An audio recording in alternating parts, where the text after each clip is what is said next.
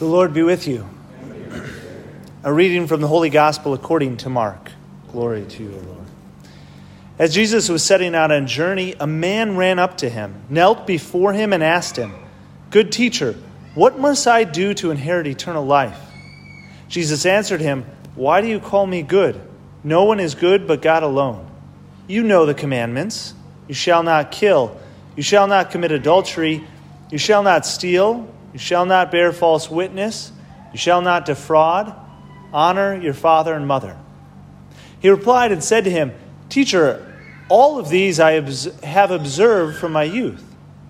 Jesus, looking at him, loved him and said to him, You are lacking in one thing.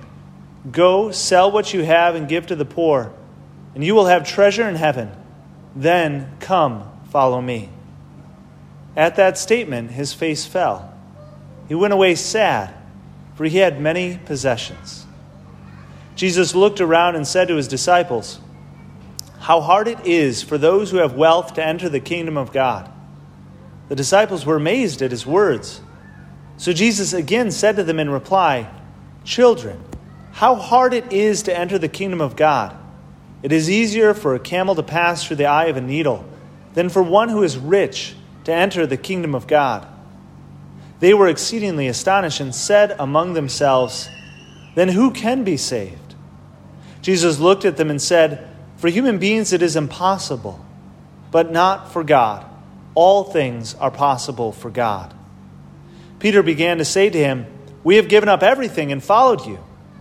Jesus said, Amen, I say to you, there is no one who has given up house or brothers or sisters or mother or father or children or lands for the sake, for my sake, and for the sake of the gospel, who will not receive a hundred times more now in this present age. Houses and brothers and sisters and mothers and children and lands with persecutions and eternal life in the age to come. The gospel of the Lord. Praise to you, Lord Jesus Christ.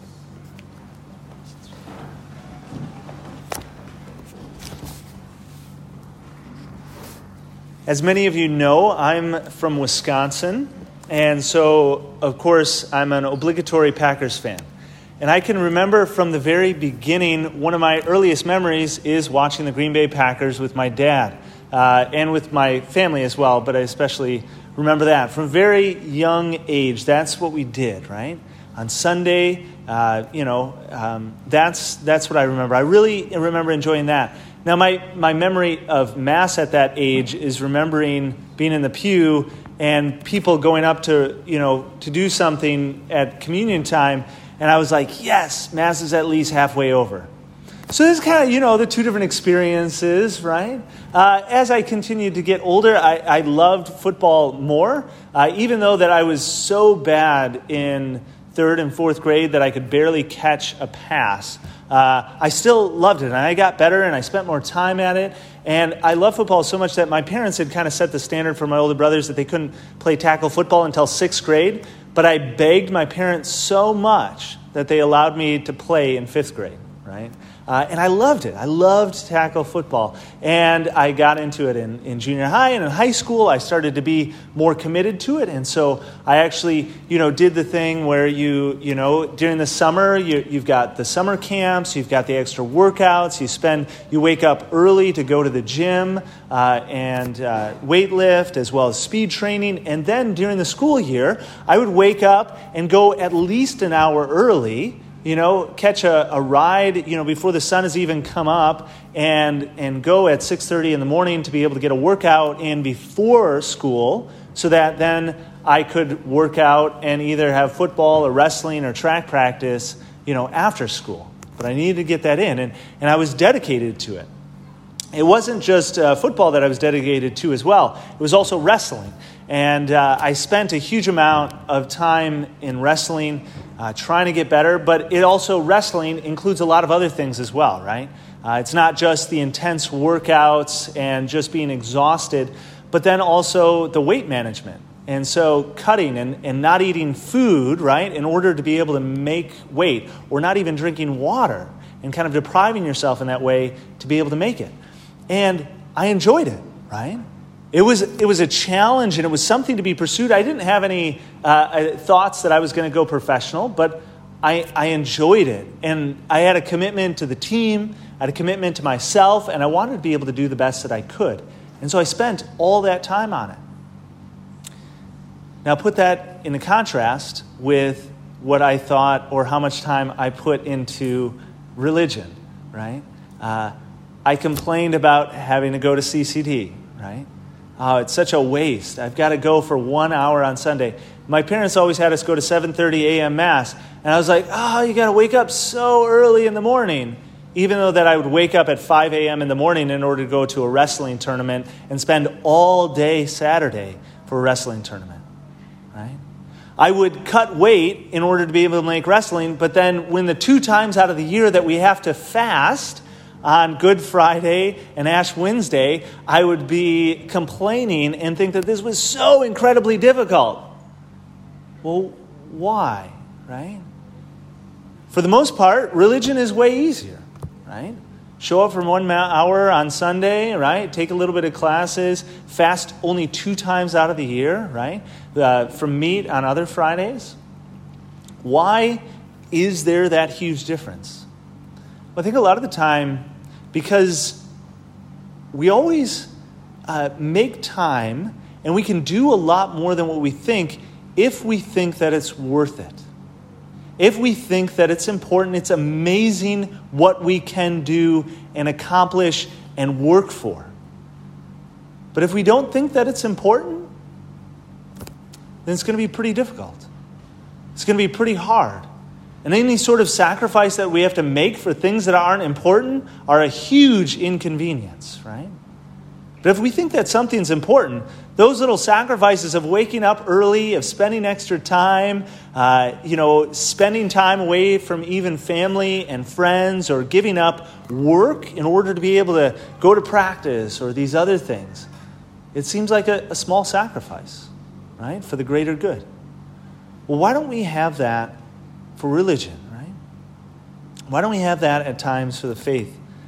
Uh, there's this great book, uh, a classic, Imitation of Christ, and uh, one of the lines that always sticks out to me, and I think of this so often, and so it kind of goes back between the disciple and the voice of Christ. Uh, it was written in uh, a while ago, like the 1400, 13, 1400s.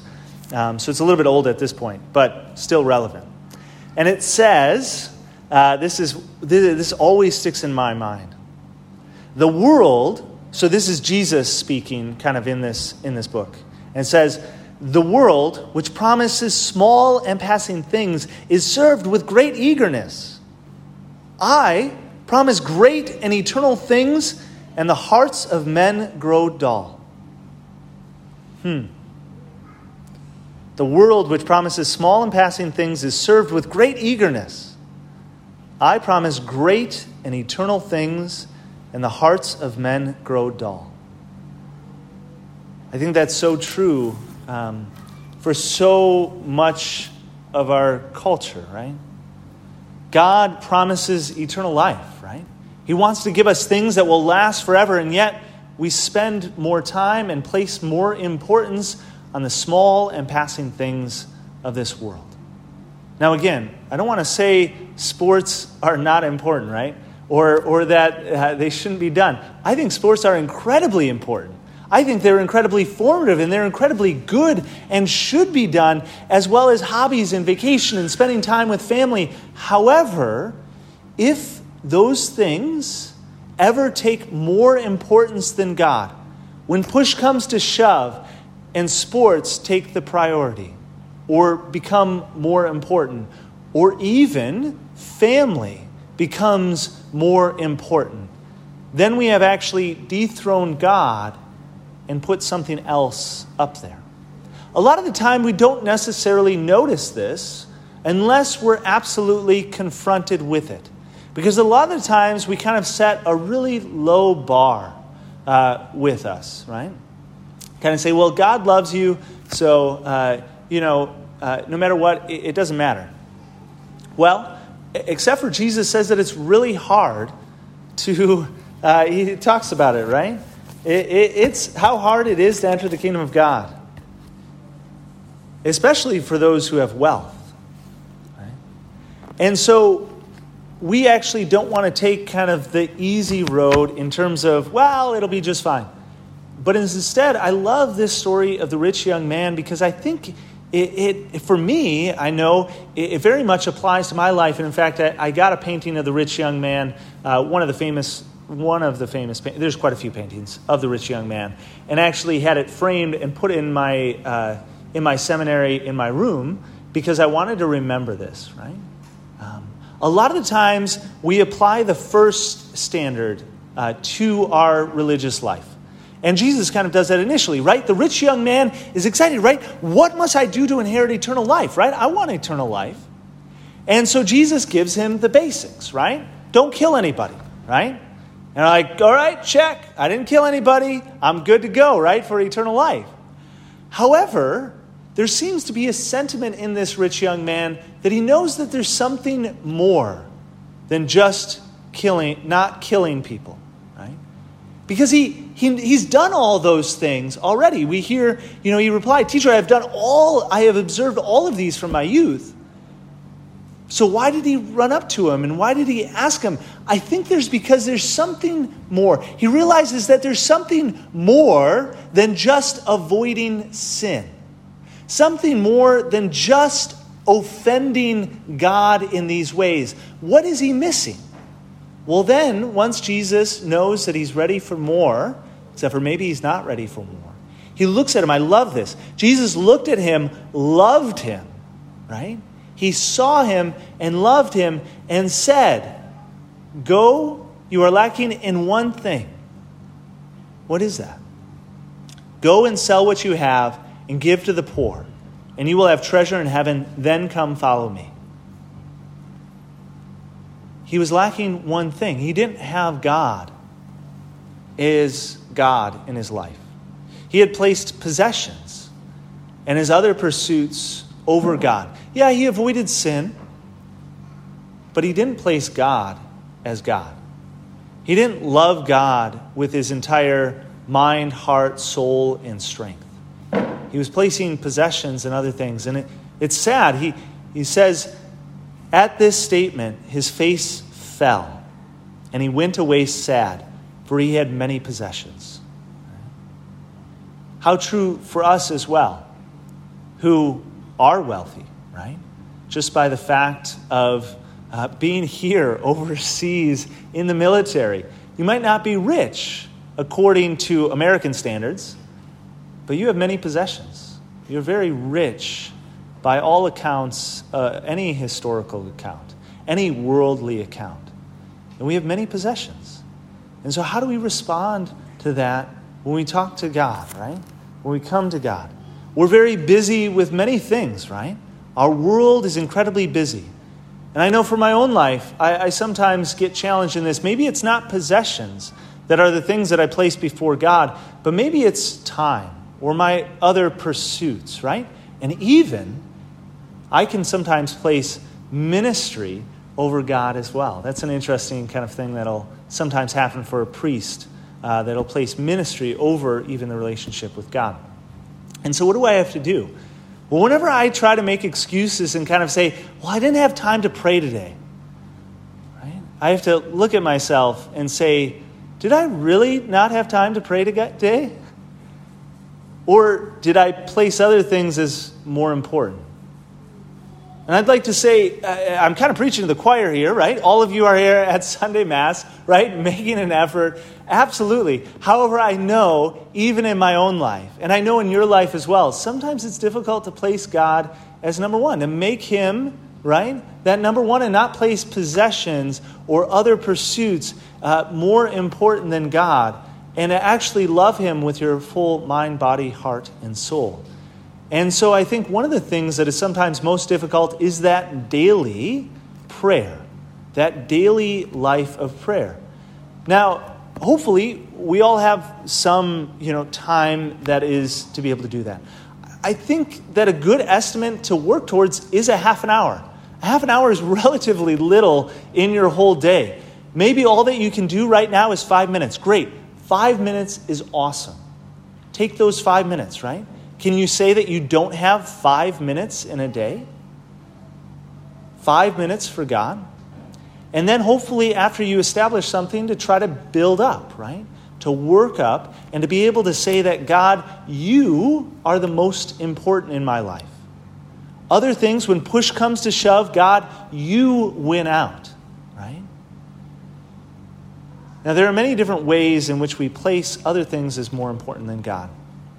And our vocation and our living in life uh, challenge us in many ways.